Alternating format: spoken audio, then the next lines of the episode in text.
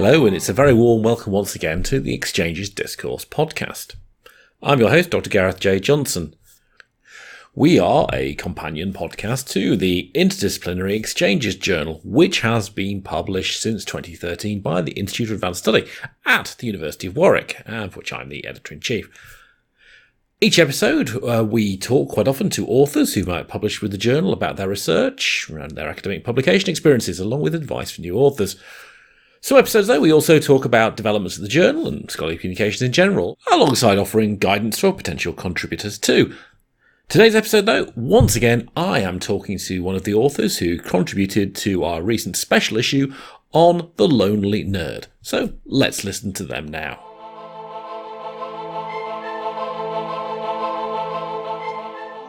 Well, today I'm joined by Alena Cicholewski, who is one of the authors who recently published in our special issue on The Lonely Nerd.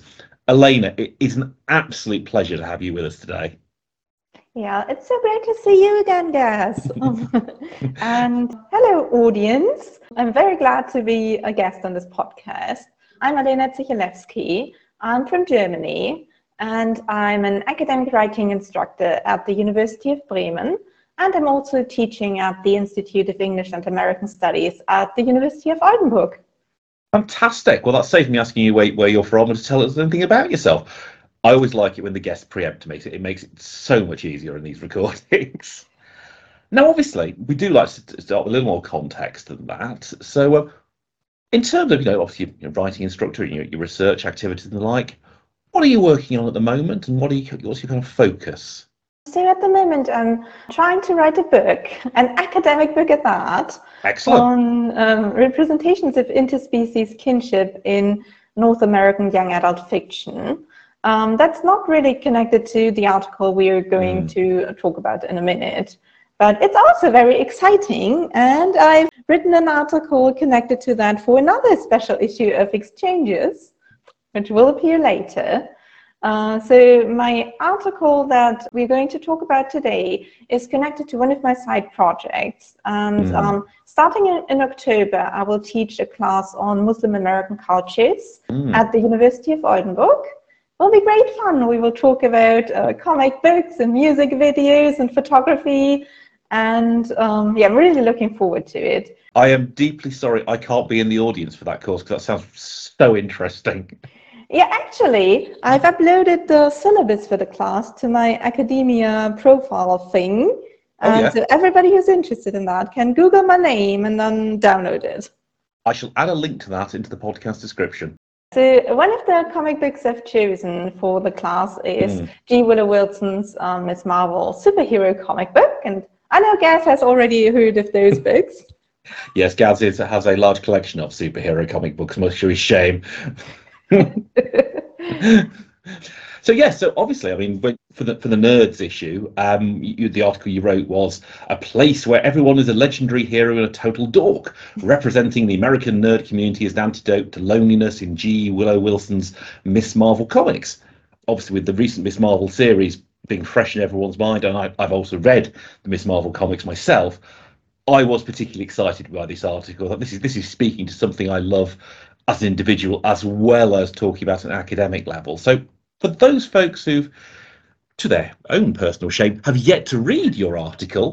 Do you want to tell us a bit more about it? Tell us what you know you went into within it.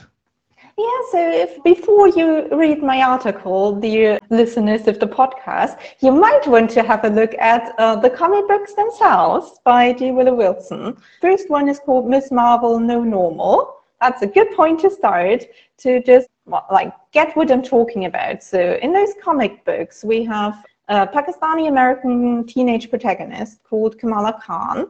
And she is a huge nerd. She just loves video games and she's writing fan fiction. And um, her main passion are superhero comics.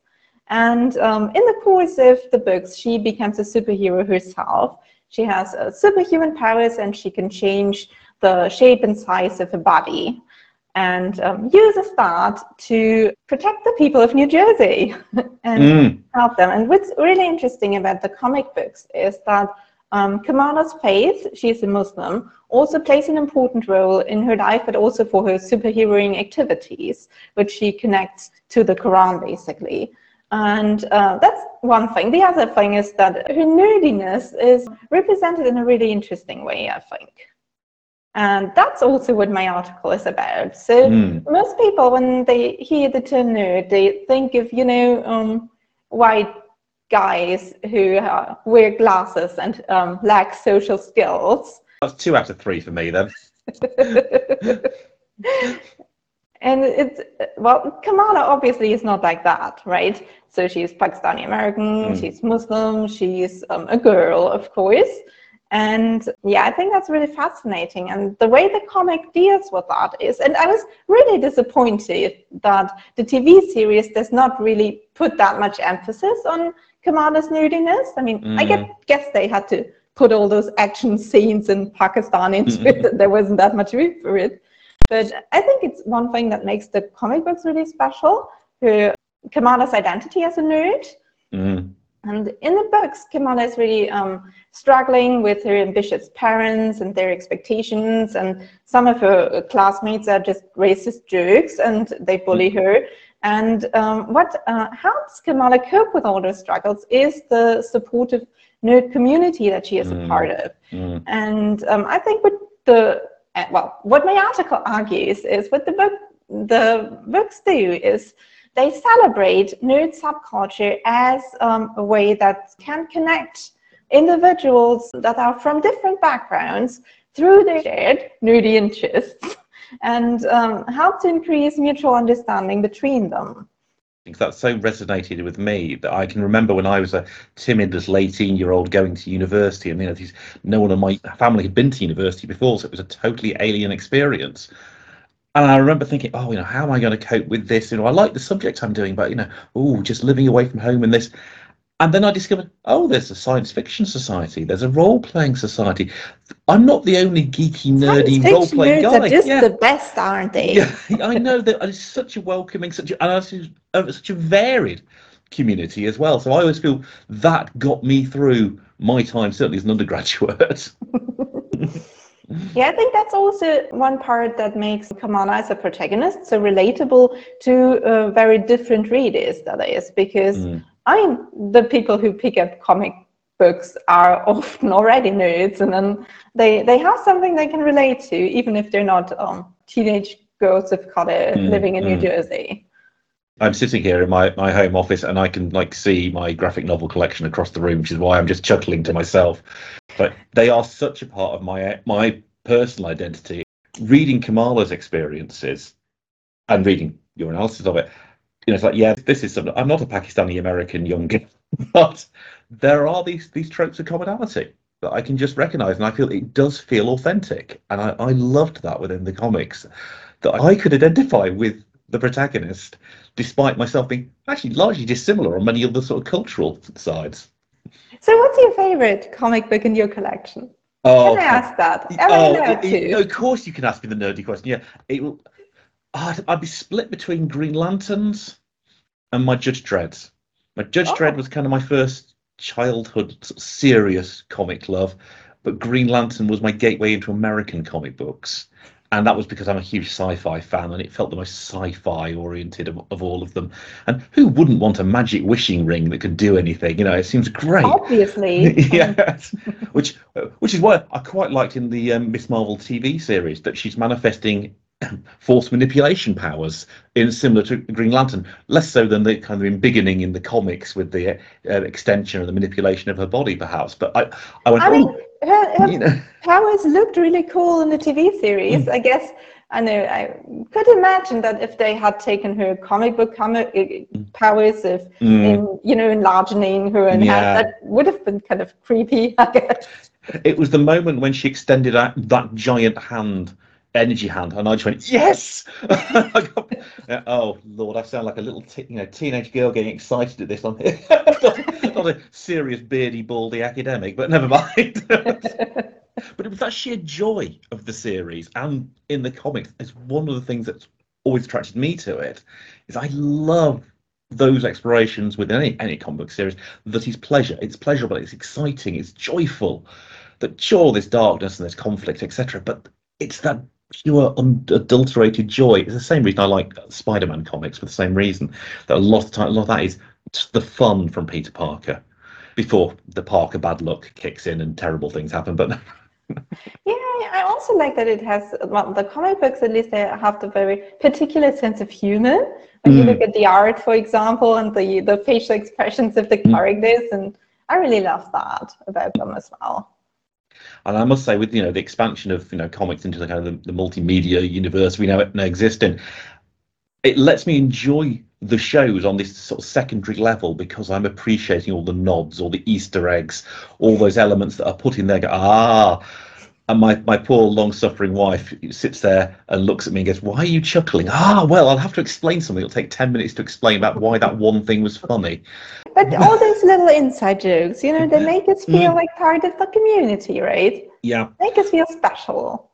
Let, I mean, and for me in the Miss Marvel series, it was a tiny sting of the X Men '92 theme in that last episode, and I was like, "Oh, mutants! Oh, oh dear, yes." So, obviously, listeners, as you realise, we could talk on geeky, nerdy topics on comics all day, but that, that's the point of this podcast. We're going to, you know, we try and focus on academic matters and academic publishing, not that this isn't an academic uh, point of discussion. So, I should ask you, Alena. You know, are you are you working on any other publications at the moment? You kind of touched on um, yeah, I've already um, kind of hinted at it for um, the exchanges special hmm. issue mm. on the Anthropocene and the modern human world. I will contribute an article about Asian American young adult science fiction, mm.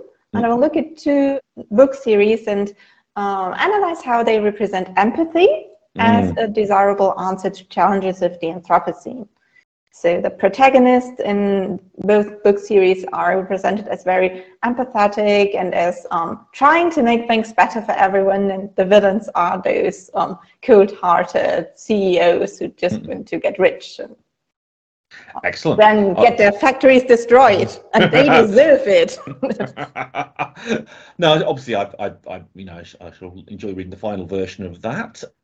We do, of course, ask of exchanges about experiences with publishing that haven't been as exciting or haven't been as good. Uh, dare I say, bad experiences. Now, as a you know relatively fresh-faced uh, academic, have you had any bad publishing experiences yet?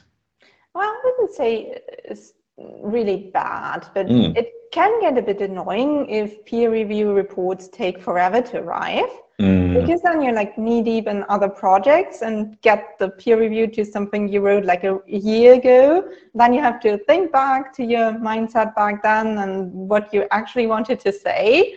And that's just, it's a bit annoying, but I also get that it's difficult for editors to get peer reviewers. Everybody's super busy and doing a good peer review takes time and effort and yeah i know as a peer reviewer myself that i will either do the peer review on the day it comes to me or the day before the deadline. And I think so many of our peer reviewers are very much like that. That it's you know you'll some you'll get in straight away and it's fantastic, and others it takes that extra bit of time. Which people, as you say, people are busy. People may need the time. And you know some folks are so diligent in what they write for us. They've gone away. They've done research. They've almost you know offered a, a second take on the paper. So I, I deeply value our peer reviewers. But yes, I really wish they would be faster all the time. That's it's an eternal problem as an editor and as you say, for authors too. So, what about good experiences? What stood out in your mind in you know your publishing um, career, shall we say? There've been the good experiences? And I'm not fishing for compliments and exchanges here. I'm I'm, I'm genuinely interested on things that other publishers do. So, what I always appreciate when I submit uh, something to a journal is that if is if the editors respond promptly if mm-hmm. they um, always keep you in the loop and what stage your submission is right now and if they give you like time frames when to expect the peer mm-hmm. review reports for example so that you can you know make accommodations for that and maybe fit your schedule so that you'll have time to address the peer review um, concerns i really like that um, I've also received some really excellent peer review reports that really, really help to make my uh, my articles better, and I'm very grateful for that. Excellent. That sounds like fantastic practice. I have to say, I At the end of the day, the, you know, the peer review, the editors, and the author. I always the article is a collaboration between these folks. It's not an antagonistic thing, and so it's really good to hear you having experiences like that. And that's very much the model of peer review. I would strongly advocate to any reviewers listening in. Yeah, shout out to the Canadian journal Jeunesse, um, who provided that excellent experience. Brilliant. And who have a really lovely, they have really lovely stuff. So, okay. Always nice to know that personal recommendation. So, in that respect, looking back on your, you know, your publishing experiences, good, bad, indifferent, etc., and particularly thinking about, you know, early career researchers or first-time authors, of which we have quite a few on exchanges, what's the kind of one piece of golden advice you'd offer to them? Yeah, that's a bit of a tricky question for me because I recently taught an eight hour workshop on academic publishing for early career scholars. So uh, let me well, condense I'll, I'll that. sit, I was going to say, I'll let you back and talk, uh, sit back and just talk for eight hours. That's good. An interactive workshop which encouraged um, the participants to, um, you know, do research with, to see which journal is a good fit for what they're planning and to look at what else has been published in that journal and think about their own planned article in that term and so on. Yeah, so I would say the most important advice is to find a publication outlet that is right for the kind of text you want to write. And I think uh, that's probably the most important thing to, uh, yeah, That's brilliant. An academic can summarize an eight hour workshop into a minute statement. That alone, Alena, is a fantastic skill. And you should value it and recognize it and celebrate it. Um, yeah, and also like it's always good to keep your eyes open for special issues on stuff that's connected to your own research topics, um, because those special issues can be a great way to reach a broader audience than just one article in one journal alone. Then again, I'm always in favor of open access publishing because I mean, many of us are working at kind of niche topics that are Mm. not relevant for a very large amount Mm. of people. Like I've checked my article on Miss Marvel has been downloaded 37 times, and I'm I'm Mm. quite impressed it's that often. So once it has been Uh, downloaded by remem- me, and Well, remember, it, does, it doesn't include the people who downloaded the whole issue oh, of, of it as well. So there'll be those folks who've downloaded the whole issue of exchanges. So that the 37 is the bare minimum who've read it. There's also there's a yes, exactly. um, so yeah, and then if your research is only relevant for such a small group of people, you should make an effort to make it accessible for this small group of Mm. people because I mean, not everybody is working at a fancy university with a university library that has the budget to buy everything you would want them to buy. So um, I feel like open access is a good way to to make sure that really everybody for whom your article is relevant can actually access it. I mean, obviously, I'm a very firm believer in open access, not least for its access for public who obviously aren't working at university, who literally do not have that access rights via libraries. And, you know, topics like you write on, Alena, you know, these are of interest to a wider community of people who, you know, educated um, folks. So I, I can only celebrate your celebration of it. That's fantastic. Well, in which case, that was everything I was going to ask you today so just remains me to say, Alena, thank you so much for coming on and offering us these insights. And I've really enjoyed our conversation, as I suspected I would. Yeah, thank you so much for having me. I'm uh, glad to come back once my other exchanges article has been published. Absolutely. We'd love to have our authors come and talk about their work, and it'll be interesting to see where you are at that point. So, Alena, thank you very much. Thank you. And my thanks for my guest for coming in to talk with us. And our next episode, we've got another of our past authors coming to chat. For now, though, I am Dr. Gareth J. Johnson, and I've been your host for this Exchanges Discourse podcast. Now, if you wanted to find out more about the journal, there's a link in the episode description. Or you can find us easily by searching for Exchanges Journal Warwick. If you'd like to get in touch with a question about the podcast, or to discuss a potential submission, or indeed anything else, you can always reach me via exchangesjournal at warwick.ac.uk or via Twitter as exchangesIAS. Thank you for listening, and please don't forget to like, share, and subscribe to catch every new episode.